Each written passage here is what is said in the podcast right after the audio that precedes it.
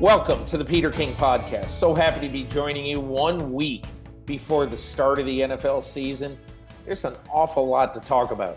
This week on the podcast, I've got Ryan Tannehill, the rejuvenated quarterback of the upstart Tennessee Titans. Uh, spoke to him late last week. Uh, he's very much in we got to go prove it again mode after the Titans' great end to the 2019 season.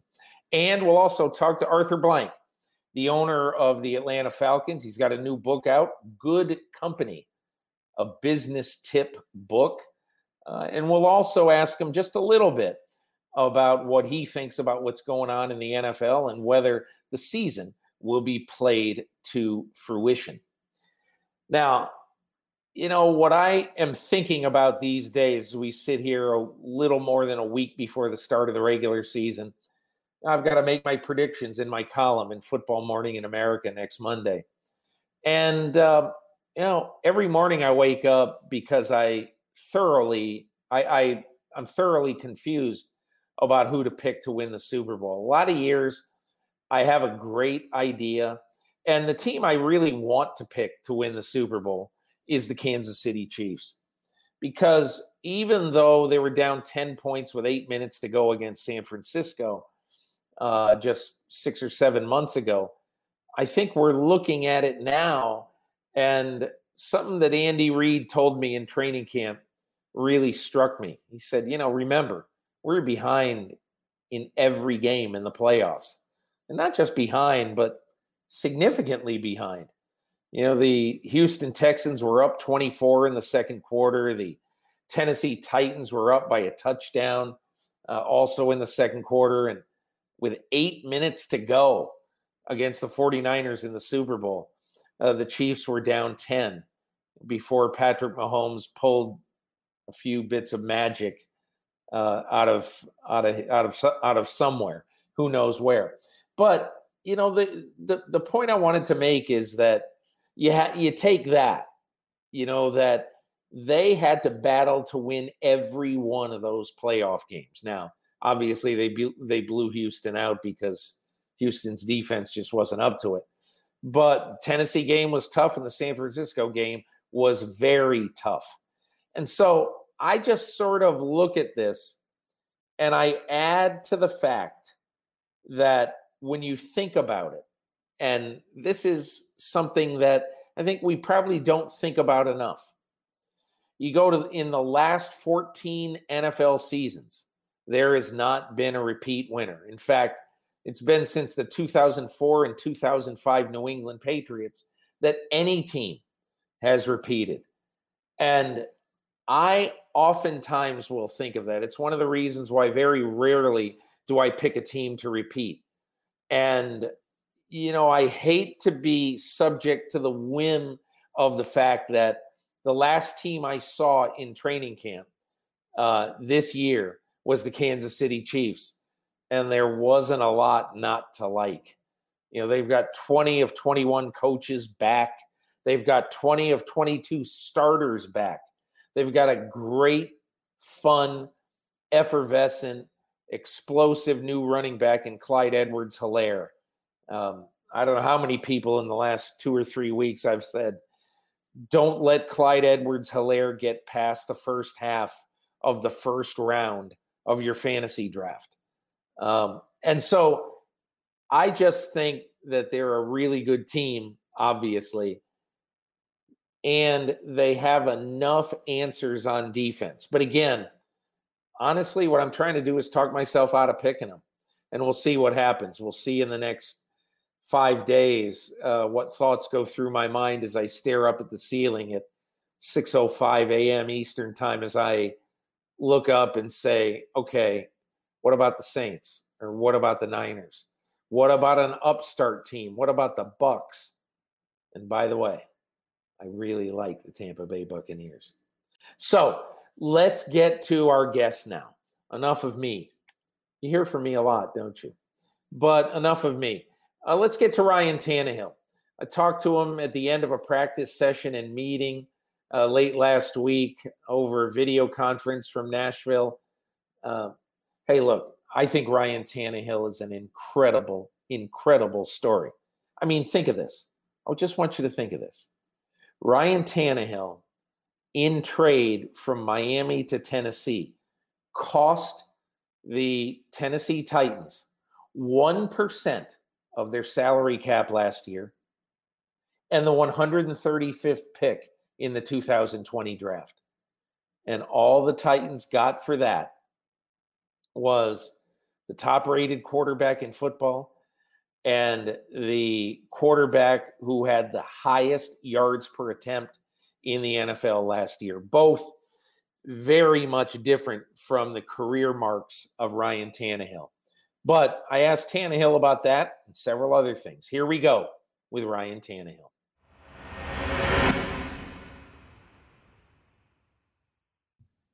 Back on the Peter King podcast. So happy to be joined by Ryan Tannehill, the Tennessee Titans quarterback. And, you know, Ryan, I tell people this, and when I have written this or talked about this, everybody says, Really? There's a couple of, to me, amazing things about the story of Ryan Tannehill in 2019. One, you had a quarterback rating of over 117. That's the highest quarterback rating in the NFL in six years since Nick Foles in 2013.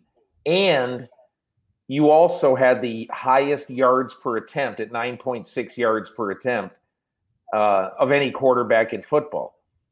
And both of those things, obviously, you had never done before in, in your in your NFL career.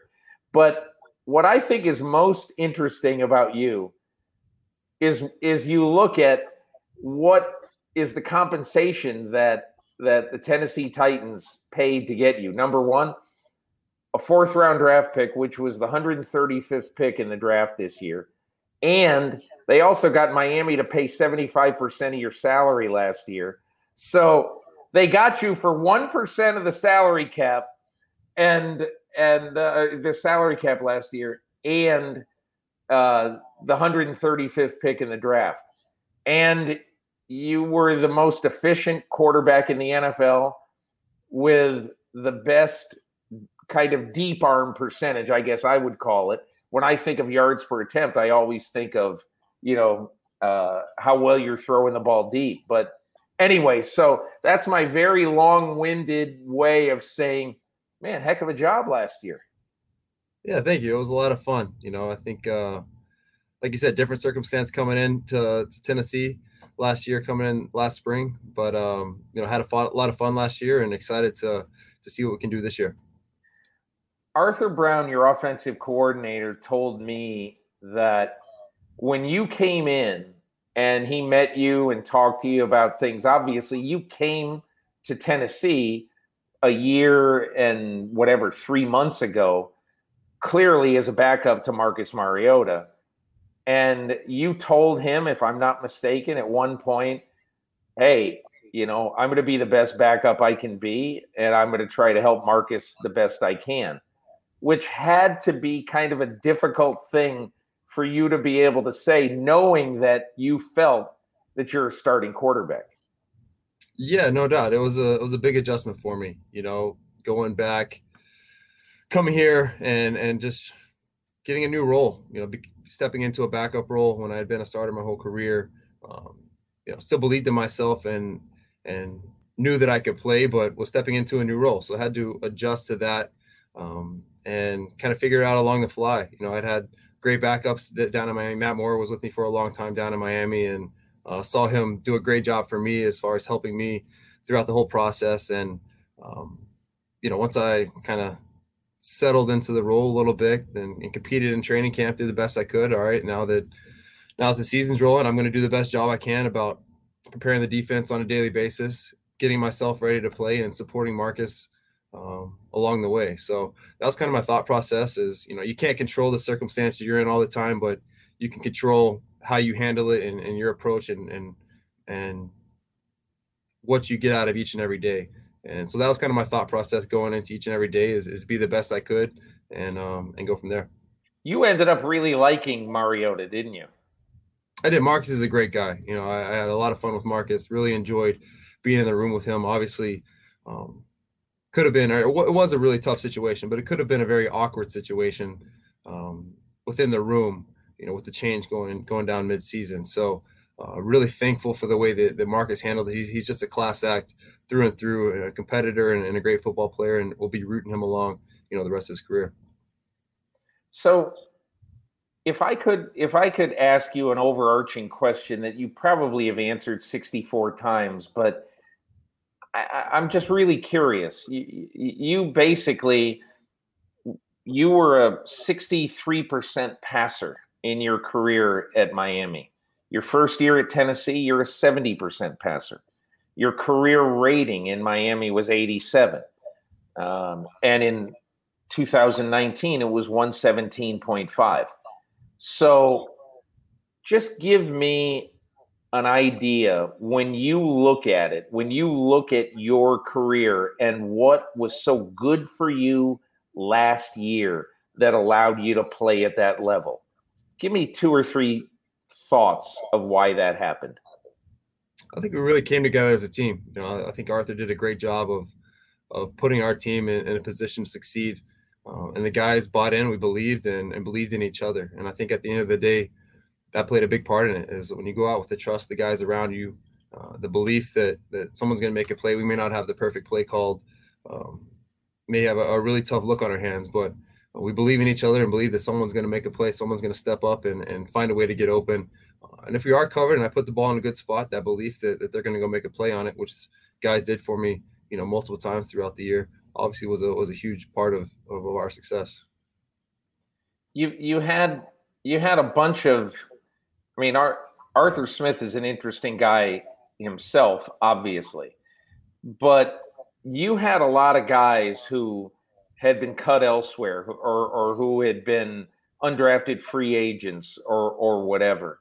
And I'm or, or lower picks or whatever. And I'm thinking about guys like Kalif Raymond and you know, a mid round pick like Jonnu Smith. And I mean, you had a bunch of those guys. But what do you think it is about the way Arthur Smith uh, sort of puts game plans together, puts plays together that makes him work for your offense with a bunch of guys who were not first round draft picks?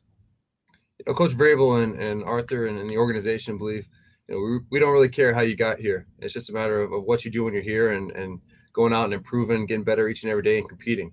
And uh, it's not only what we say, it's, it's what, what happens. You know, you see guys like Kalif Raymond, Anthony Firkser, um, you mentioned Jonnu, who uh, uh, guy got drafted, but um, not a high draft pick. You know, we have tons of guys I could keep going that, that made plays for us throughout the year. You know, Rashard Davis came and make a big third down conversion for us against Houston last game of the last game of the year. So you know we've had guys that have come in and stepped up and, and played big for us, and um, that's kind of the way we run this program. Is is doesn't really matter how you get here; it's matter how you work and how you perform. You know, once you're here, we're going to give you if you d- deserve it, then uh, coaches are going to give us opportunities to to go out and make it happen. And um, know, it's a great it's a great feeling to to know that the guys are, are stepping up and, and taking advantage of those opportunities. And you mentioned Arthur; he does a great job of of accenting our um, our attributes. You know, whether it's it's using Derrick, obviously, who who played a huge role in, in our success last year uh, on the offensive line, opening up holes for them, uh, and then you know accenting our receivers. We have a bunch of guys who are really good with the ball in their hands, uh, strong, tough runners, big bodies that you know you get the ball in their hands, they can create some big plays for us. then you add in you know guys like Kalif who you know hit some big shots down the field, you know throughout the year and, and in the playoffs. So um, we really try to try to you know keep defenses on their toes, all, all, while staying true to who we are and what we believe in as an offense.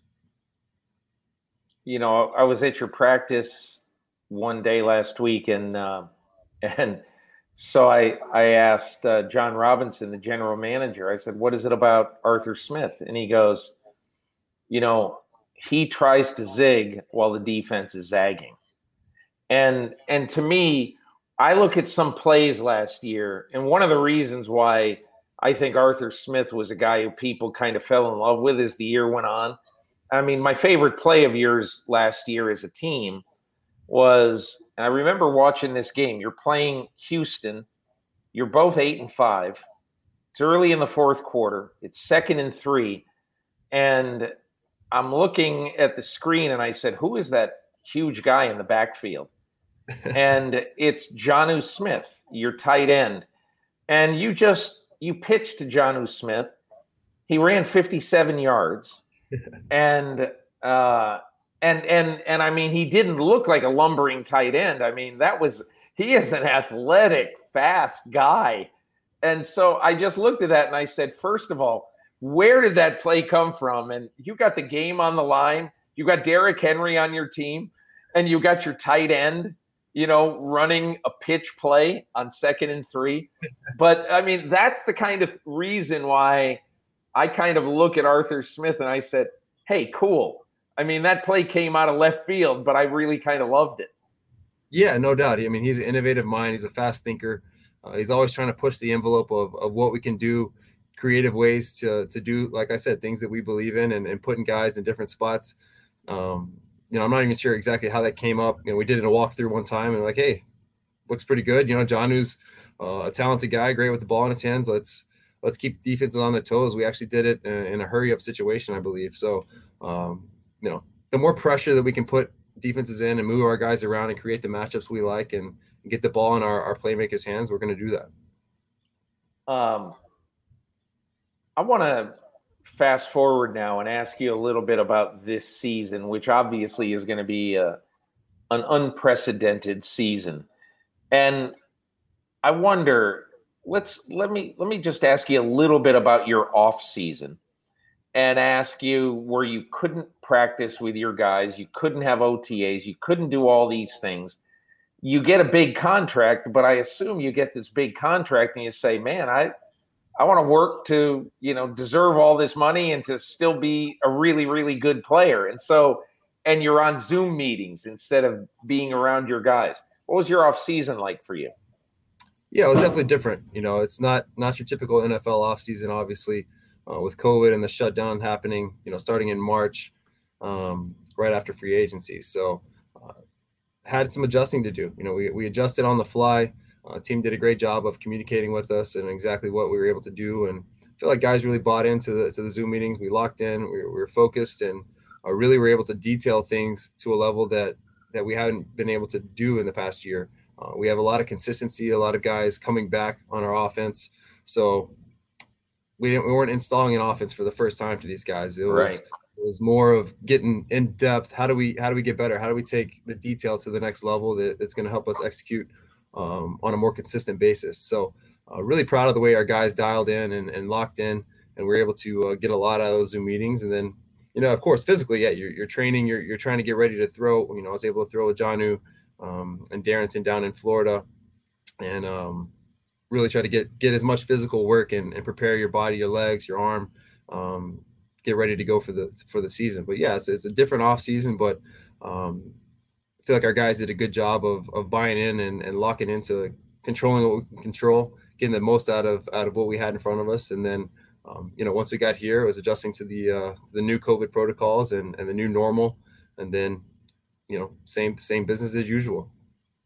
Darrynton Evans, you just mentioned Darrynton. Um, he's a young, he's a rookie third round pick from Appalachian State, running back I get a feel. I get the feeling he's going to be kind of all over the map again, uh, and and kind of a fun chess piece for you and for your offensive coordinator. It otherwise your team, you know, other than obviously you lose your right tackle in free agency, Jack Conklin, but your team is pretty much comes back as you know as normal right? So, I mean, do you sort of view this as a way to try to hopefully, in your mind, take that next step? Yeah, that's our whole goal is is to, you know, we're not satisfied with with reaching the, the championship game like we did last year. You know, obviously we were a dark horse and, and no one really bought into us, but um, we believed in each other and and ha- you know had a lot of belief that we could accomplish everything we wanted to, and we were able to fight our way back from uh, you know, two and four to to, to making a playoff run. So uh, we got a little taste of it. You know, we got a little taste of success, and um, you know, we know what it looks like to to to string wins together. We know what it looks like to to play good football, and now we're just, you know, chasing that trying to do that each and every day, push the envelope on on what we can accomplish, and and not being satisfied um, really with anything. You know, it, it, there's no there's no limit to what we can do. You can only um, you know, people may try to put limits on your on us, you know, but we're not going to put limits on ourselves and, and, what we can accomplish. We're going to go out and try to push the envelope each and every day, push each other uh, to get our best football. So we'll end with this. Um, you had a rather emotional uh, speech and appeal along with your teammates.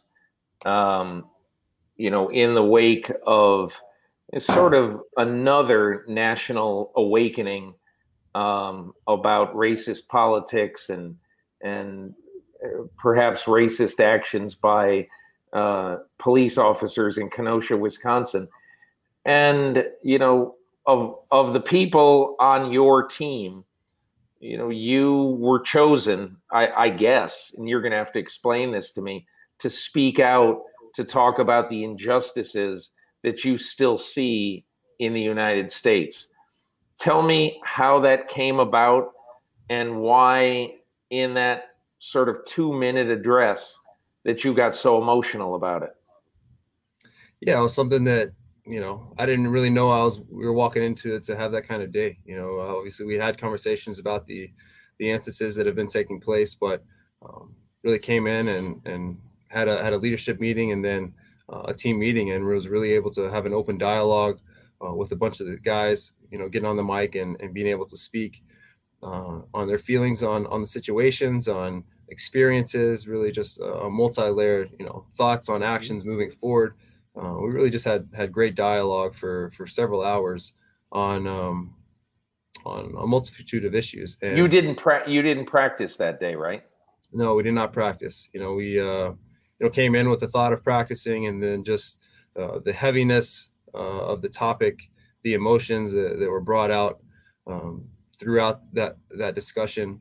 Uh, we really just felt it, was best interest of, of our football team to to continue to deepen those discussions and um, try to create action moving forward uh, with with things that we're going to be doing here here in Tennessee.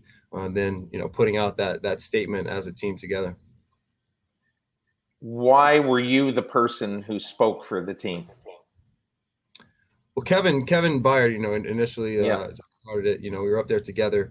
Um, we felt it'd be impactful to to not only have a, a black man speaking, but also uh, a white man. You know, a guy who doesn't deal with the same uh, racial justices or biases on a daily basis. But uh, I've been able to to to understand a, a, little bit more. Obviously, I'll never fully understand. I can't feel those those feelings and uh, but I'm able to, to understand a little bit more through my relationships and, and conversations that I've had over the years. And, um, you know, I feel strongly that, that America is not where we need it to be. You know, I, I, I love being American. I love living in this country. I think it's a great country that offers a lot of opportunity, but, um, we're not, we're not where we need to be. We still have, have work to do. I think we've come a long way, uh, since this country was first founded, um, you know, with slavery being a, a big part of that but we're not there yet. Obviously, um, there's a lot of undertones that, that still persist even to this day. So um,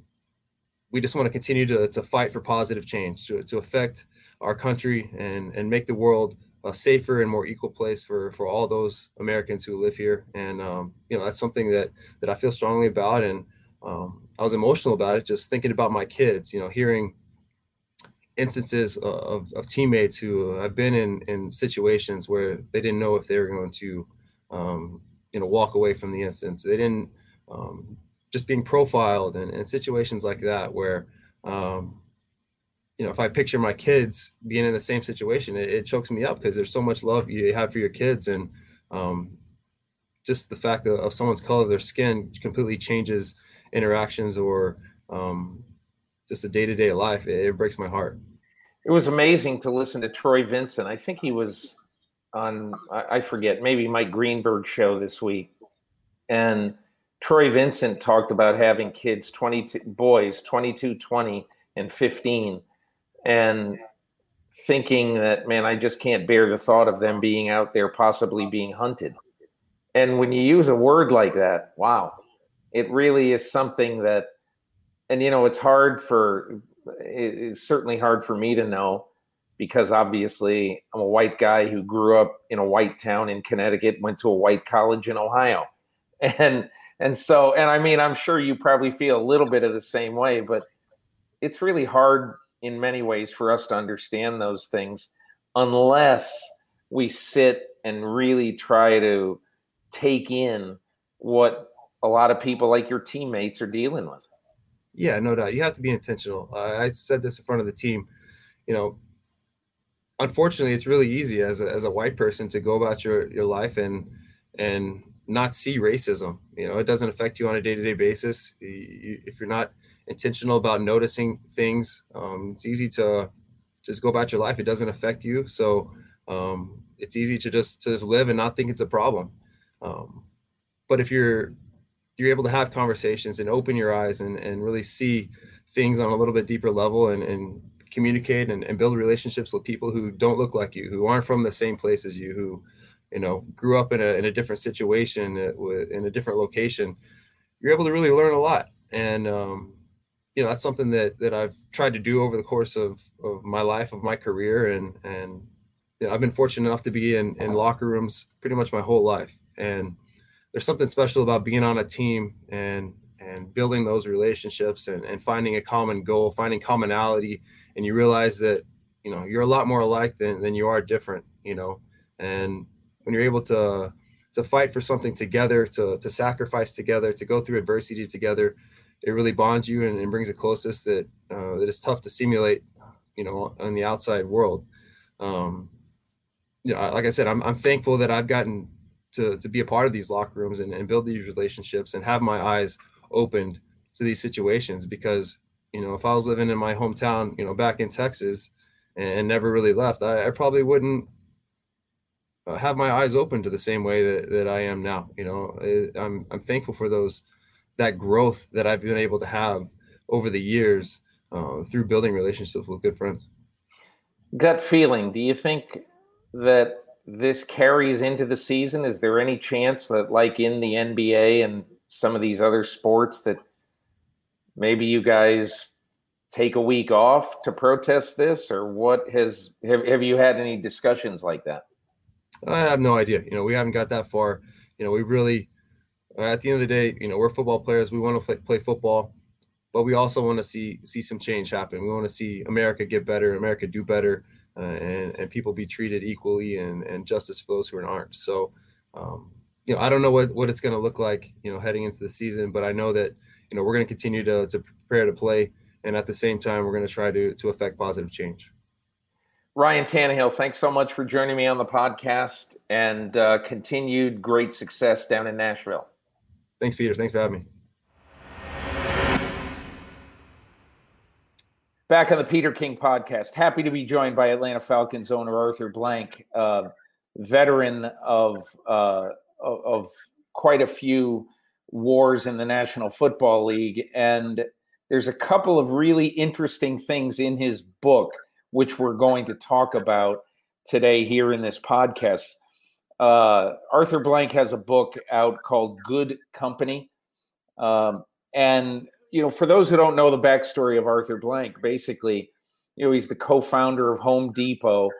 And, um, you know, later in life, he said, Hey, let's have some fun. I'm going to buy a football team. And oh, by the way, we'll also build one of the most beautiful stadiums in the world uh, in Atlanta. And so, Arthur, uh, welcome to the podcast. Thanks for joining me. Uh, you're welcome, Peter. It's always good to talk with you. So, give me, I, I'm really curious when you started to think about writing this book, Good Company. You know, I'm going to ask you two specific questions about it, but what was your goal when you went about writing this book? Well, I think that, you know, what was amazing to me is that, you know, the great success we had at the Home Depot, and I was there for 23 years and left as uh, as co-chairman and CEO, et cetera, um, that we established a set of, of six or eight in that case, because it's a public company, eight core values that really drove all of our success and continues to drive the success the company has under the current CEO, Craig Menear, who's done a wonderful job. Um, but then we went ahead and we bought the Atlanta Falcons, which you alluded to. And then we um, we obviously built the stadium several years ago. We uh, we started a, a, a, a new uh, franchise, Atlanta United, the soccer franchise. We um, we bought, acquired, and opened up and expanded PGA Tour Superstores, number one golf retail in America, and operated and operate a couple of ranches in Montana that are open to the public, and uh, as well as our foundation. So the point is that all of those same values, those six core values that we've used in building and running and continuing to run HD, are in place today in all of these very diverse sets of businesses, and they've all had great financial success. And beyond that, which is probably the message of the book, is that the success you can measure it financially, which you need to do in terms of having a sustainable organization long term. But beyond that, an organization that's connected um, with your people you're serving, your fans, your guests, your customers, um, making sure that you're connected to your uh, all stakeholders, your communities, and your associates. So it really speaks to um, having having business that has purpose beyond just the bottom line. And I think that today, um, for a variety of reasons, but today I think young people particularly. Um, and, and older people, but young people particularly, are searching for more meaning in their lives. They want to be connected to uh, you know to an industry and to a business and to a business type that not only is concerned about the pro- profitability but concerned about why am I here? You know, what's my purpose? Uh, not just my purpose individually. Uh, you know, it's like a bigger question, Peter. We always ask ourselves throughout life: is that you know, you know, what is you know, what's the purpose of life? Why? And, and this is a kind of a flip of that, where life is asking you, you know, you have a life. What is your purpose in living your life, and how do you make it the most meaningful? And I think, you know, the beauty of this book is that it's not based on financial results. The financial results are there in every single case, but it's based on a set of behaviors that is um, sensitive and uh, supportive and uh, connected to uh, all the stakeholders. And I think that's the most meaningful part of it. And I think that's what uh, that's what young people are looking for today, and that's what people who are kind of searching for you know, how do I develop a, a culture that um, that helps keep um, our associates together, helps keep our, our people serving together, helps being of service to the community and neighborhoods that we live in. So I think that's the beauty of the, of the book. So I think one of the uh, kind of cool examples of how you run your organization and how you run your team is illustrated at your new stadium, your your three year old stadium. And I remember in 2017, I got a tour um, by Rich McKay, you know, right. your, your your president. He gave me right. a tour of the stadium, and the two things that I found most interesting, um, and you wrote about this in your book, okay, you and so i'm gonna I'll, I'll ask you about this first but there's a chapter in your book that's entitled going the extra two inches. Yeah. And so all the stadiums that are new over the years so for people who don't quite understand some stadiums have seats that are 19 inches wide and some stadiums have seats that are 21 inches wide and some stadiums are built so that the 19 inch seats, a row of them, can be uh, taken out, and a 21 inch row can co- can go in. But but be that as it may, you were confronted with an issue at this stadium when you were talking about building this stadium and talking about the design of this stadium that led to this chapter going the extra two inches. I want you to describe that for me. Yeah, I think uh, it's indicative of, um, you know, it's an expression that my mother used to uh, say all the time, and and it's it's really built into our, our, values, and that is you, you know, you do the right things for the right reasons, and you live with the consequences.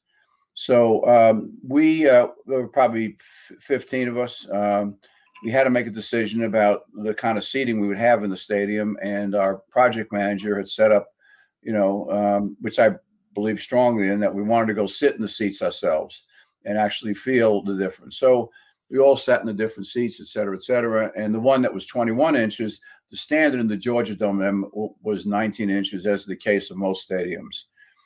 we sat. I sat in the one that was 21 inches, had a certain kind of armrest, certain kind of back, etc.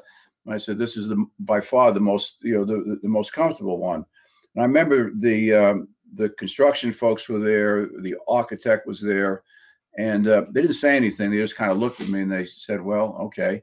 Um, is that your decision? I said, yeah. I mean, that's the most comfortable seating, and you know, we have uh, our fans are going to be investing a lot in terms of uh, PSLs, in terms of ticket pricing, in terms of giving us their time, their energy. We want them to be comfortable. We want to find ways that we can say thank you to our fans um, in any any way we can, and this is an opportunity to do that. So about a week later, we have a, had a meeting with all the architects and uh, just going over a variety of different things. The first thing they said was that uh, we appreciate your thinking behind making the seating wider, going from 19 to 21 inches. You realize that's going to add, you know, I, I can't remember exactly, but how many how many amount of square feet to the building? The total building itself is close to 3 million square feet. It probably added another 10, 15, maybe 20% to the size of the building. I said, Are you aware of the cost of doing that? Um, because obviously, as we're adding, you know, add, adding structure on, particularly as you go higher, it's going to get even more costly than it is lower to the base. And I said, well, I, you know, I'm, I'm aware of, I'm aware of the the math of it. I understand of it, but we're not going to compromise that. I mean, whatever it is, it is. So we have to go back and do some redesigning of the building, which they had to do to accommodate that seating. And I did not want less seating in the building. We had 71,500 in the building. I didn't, I didn't want to build a stadium where it was designed for 62, 63,000. I wanted to make sure that in terms of all the demographics, we could afford to have um, a mix in the stadium that represented the kind of mix that we have in Atlanta. So that was very important to me. So I told them can't compromise the number of seats. Stadium's got to become bigger. Whatever the cost is, the cost is. Over time, our fans will appreciate the fact that we were thinking about them first. And I think that's really a really good example, Peter, of you know, there are so many examples in all of our businesses and going back to HD, et cetera, where if you think about who you're serving first, in this in this case, it's the fans, but it could be customers in our PGA stores, it could be guests in our uh, our mountain, our uh, Montana ranches. Um, you know, it, the decisions are not difficult to make then. Uh, and you know, if you make long term good decisions, that the people you're serving, they will see that, they will appreciate that, they will know there's a management team, an owner, whatever the case may be, that really does care about them and can walk in their moccasins, if you will, and uh, and and appreciate uh, you know the pressures that they have.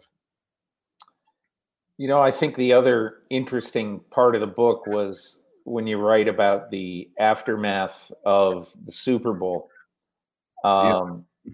And you know, I, I, I thought first of all, um, you guys as an organization, after you know losing the the twenty eight to three lead, and it was obviously a devastating uh, day for everybody in your organization. But and I remember I told this to Matt Ryan the next year when I came to training camp. I said, "Man, I got to hand it to you. 45 minutes after that game, you stood up and you answered every question that there was. And you write about it. And one of the things you said in there that I thought was interesting, uh, and I quote, the immediate aftermath of such a blow is usually a time to take care of people, not a time to crack the whip. As a leader, it's important to know the difference. And so I wondered, take me back to those moments with your team after you lost the Super Bowl when you seemed to have victory so uh, uh, thoroughly in your grasp. Yeah. Well, that's certainly true. I think we did, and I think that Coach Quinn would tell you the same thing today. Uh, but we didn't. I mean, you know, we had it in our grasp, and it eluded us, and we lost it. We lost the game. I think that you know, um, because my personality basically is is one of being a caretaker, um, and that's, you know, one of the joys that I get out of my life is is caring for others, uh, and whether it be in a business setting or in a family setting or in a community setting in any way. Um, you know, I obviously was shocked. I was I was as, as devastated as any fan was, any player was.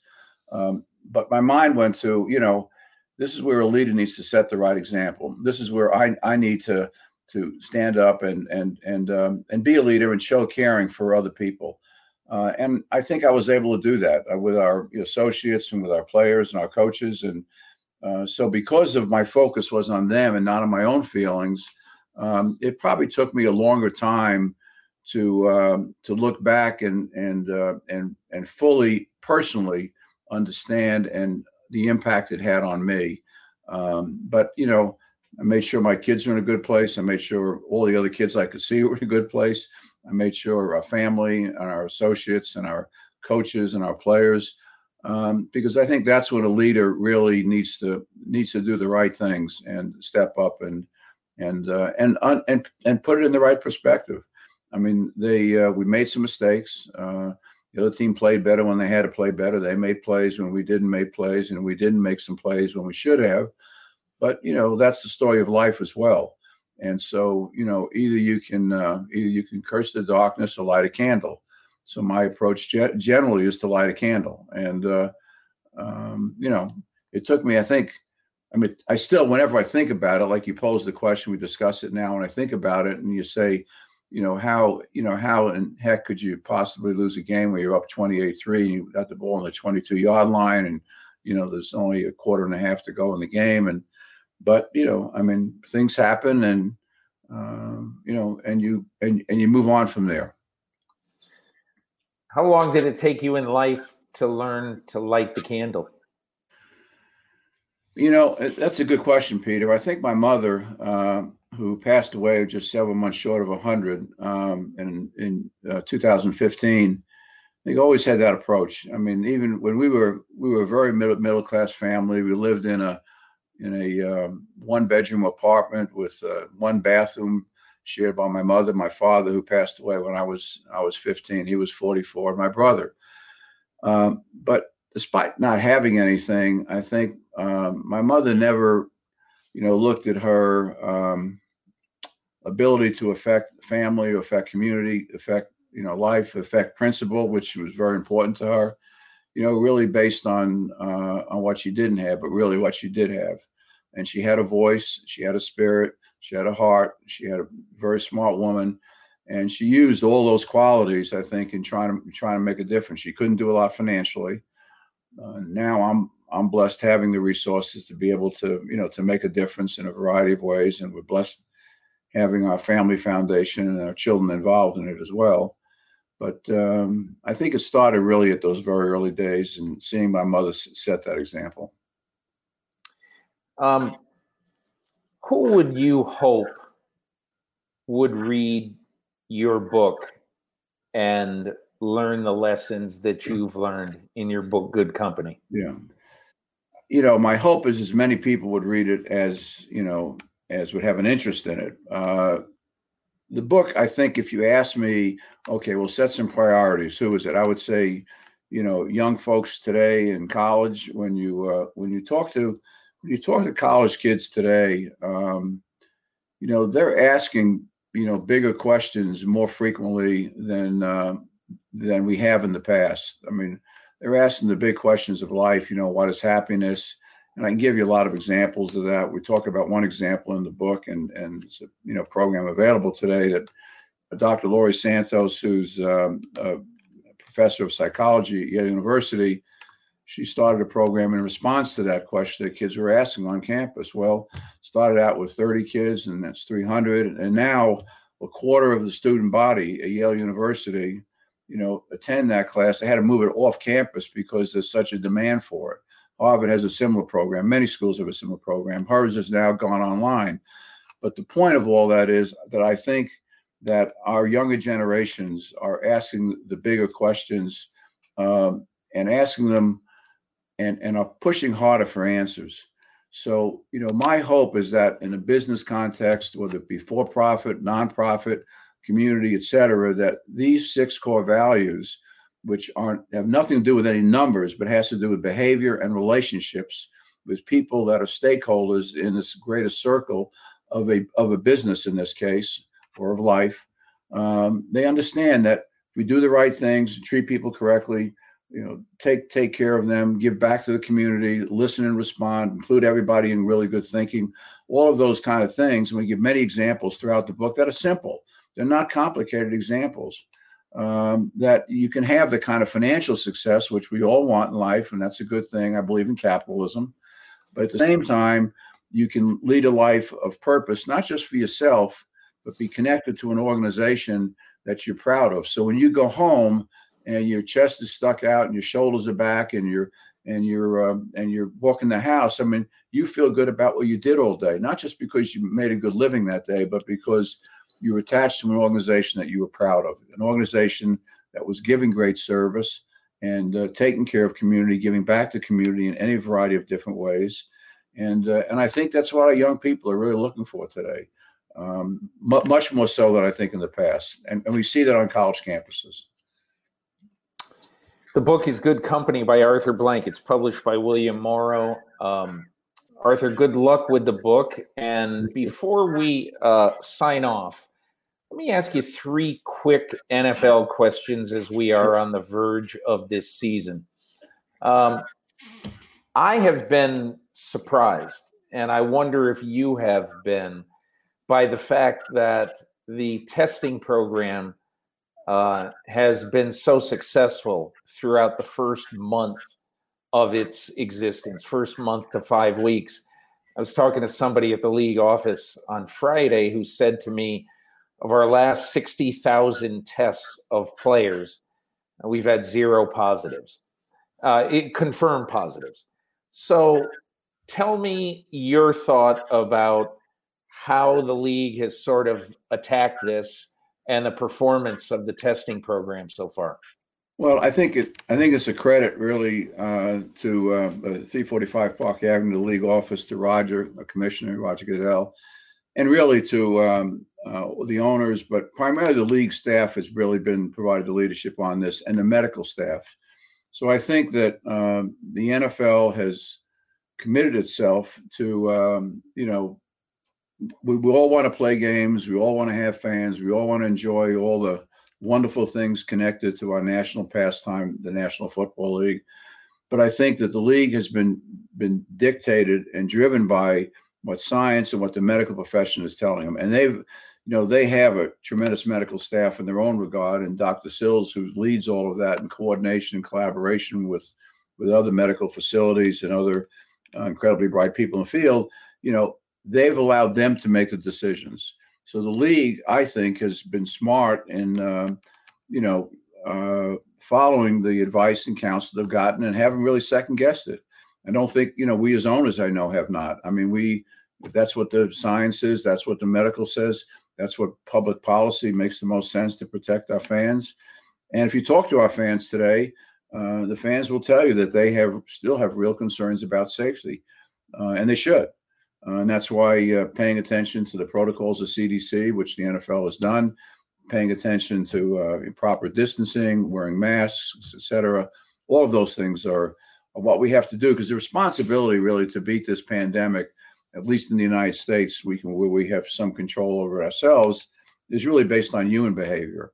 Um, it's not it's not going to be based on you know a wish or you know a desire or whatever. We all have wishes and desires, but if the human behavior is such that we follow these protocols, and the NFL is doing that, I think we'll be successful. If we don't, we won't.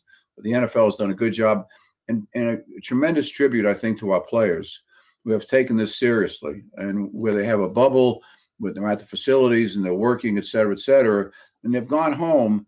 Um, they they understand the need for a bubble in their own in their own lives, and they've and I think they've been very very sensitive to that and been very successful at it you have much of a gut feeling as we sit here right now on the verge of the NFL's 101st season? Will the season be played to completion? You think there will be a Super Bowl? Yeah, I do. Um, I think, you know, I think uh, Peter, what we what we may find, and you look at the, and you you're on top of this as you know as I am, is that you know the great majority, with a few exceptions, of the teams in the league, uh, despite even in some cases, even where uh, public officials uh, have permitted us to have fans, like in the state of Georgia, as an example. Um, you know, the franchises have decided that at least to start the season, first game, first two or three games, first month of the season, which is what our decision was, both for football and soccer, uh, that we're not going to have fans. And I went to our first soccer match last Saturday night. We have another one this afternoon uh, that I'll be going to later. Um, and it was just great to see the players on the pitch or on the field or whatever, and and and to see it be televised properly, and fans could sit home and enjoy it and be safe, and uh, and that was fine.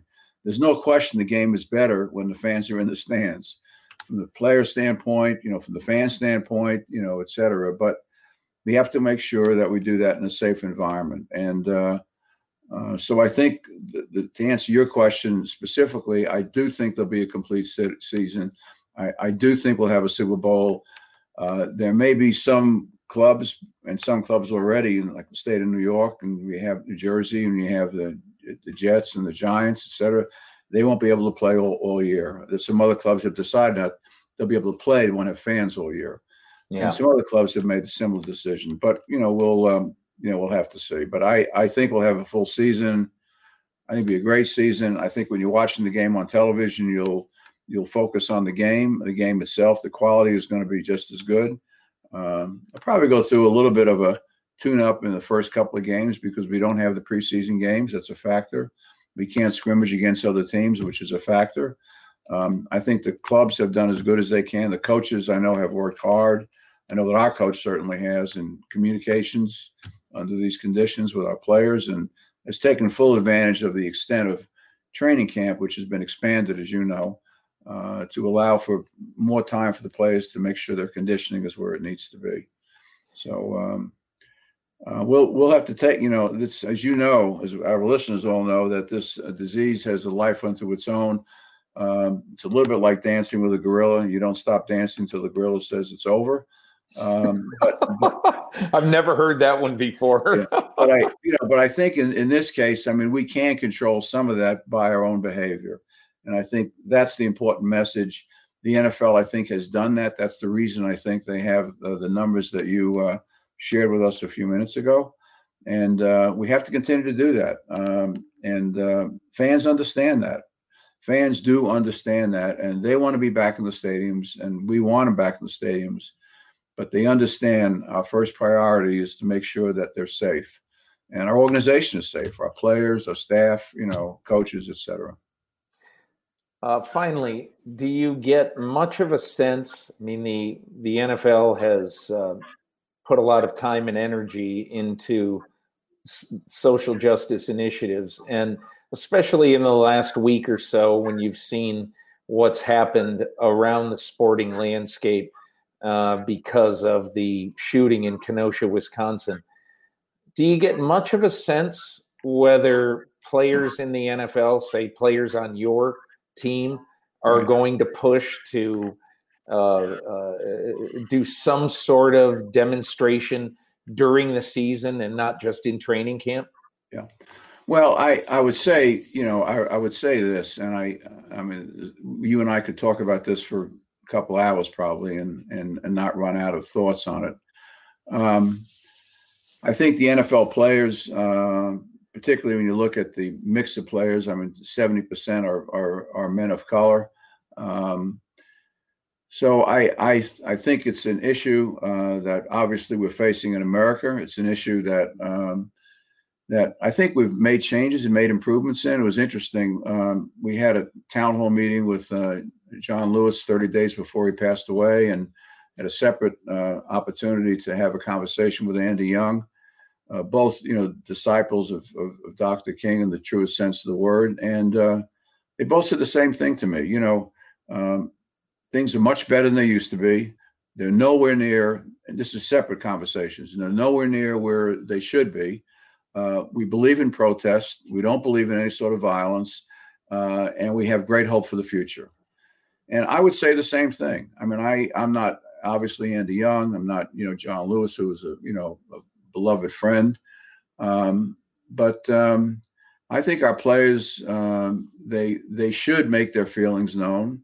Uh, their right to protest is is certainly um, is certainly theirs, and as it is all all Americans.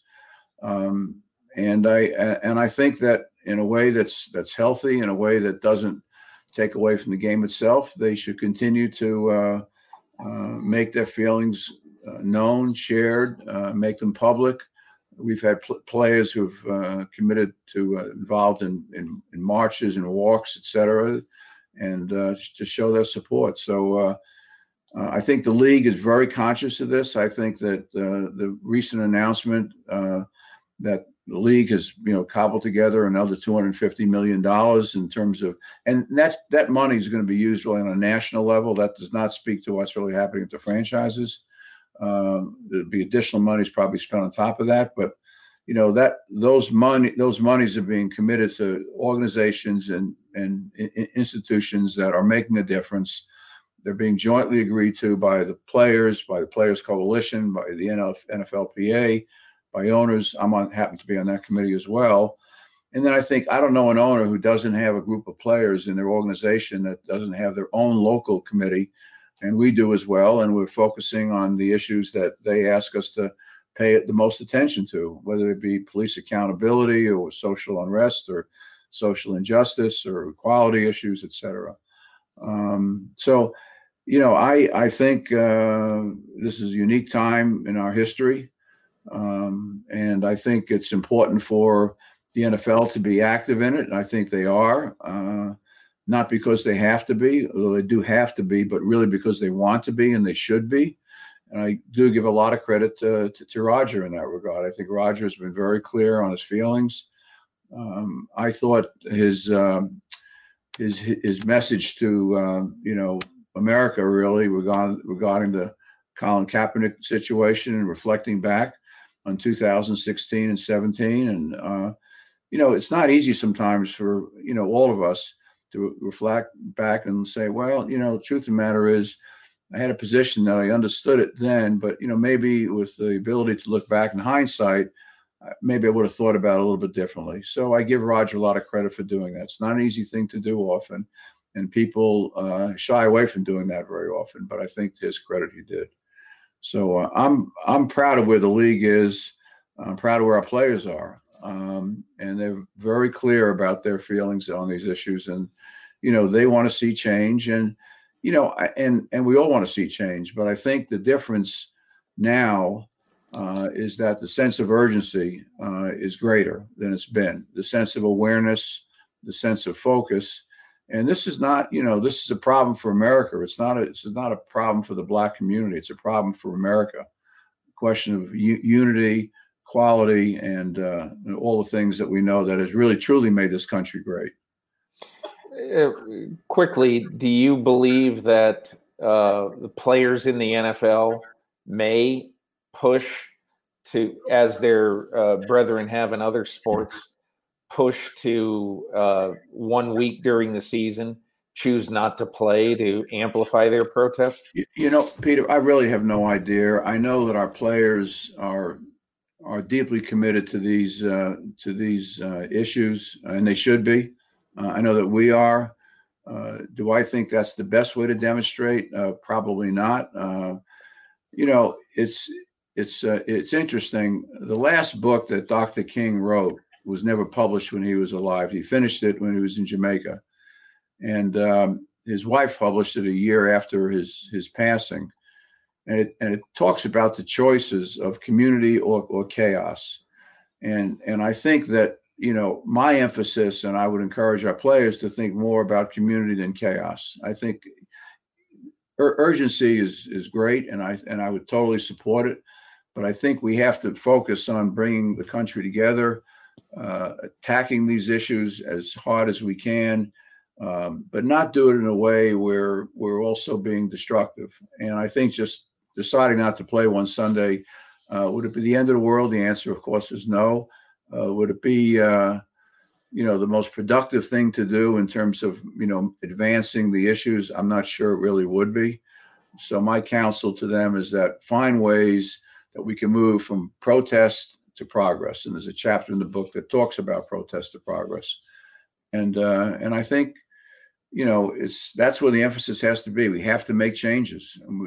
All the verbiage, all the protests, even all the protests, they're they're great, and I understand them, providing they're not violent and they they they focus on the right things.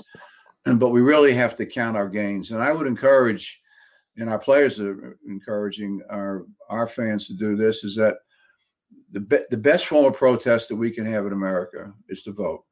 I mean, if you really if you really want to protest in the most meaningful way that you can, it may not seem that way, but it is the most meaningful way is to go out and vote. The last general election we had, we had 46% of America go out and vote. We, you know, whatever party you vote for, we got to do a lot better than that. Out of all the young people that were qualified to vote in the last election, only one out of five did. We got to do better than that.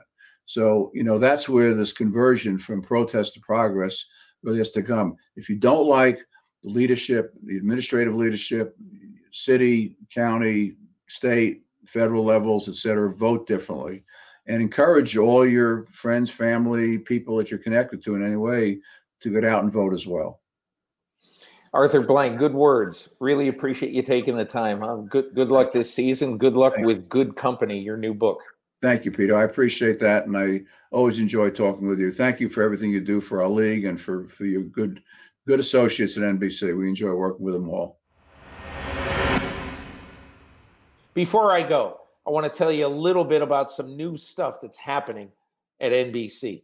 NBC has got this new streaming service called Peacock, and it's really cool. It's got some great sports stuff on it. You can get just basically, you can get lost in the sports stuff every weekday morning on Peacock from seven to nine.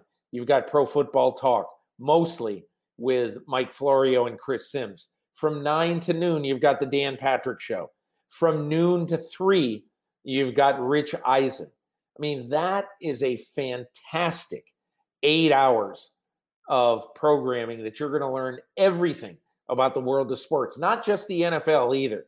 You know, Dan Patrick has been all over uh, the college football stuff recently. He knows everything. He's got a good source about all this Big Ten stuff going on, whether they're playing, whether they're not, when they're playing.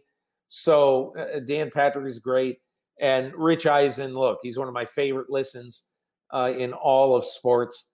There's going to be some more programming uh, beginning soon in September, and we'll let you know about that as it comes on. But just go and watch Peacock. It's a great new streaming service from NBC and you'll really like the sports content from 7 a.m. Eastern to 3 p.m. Eastern. That's it for the Peter King podcast this week. Join me again next week where I'll give you a little bit of a season preview and I'll give you my Super Bowl pick. Thanks a lot for listening.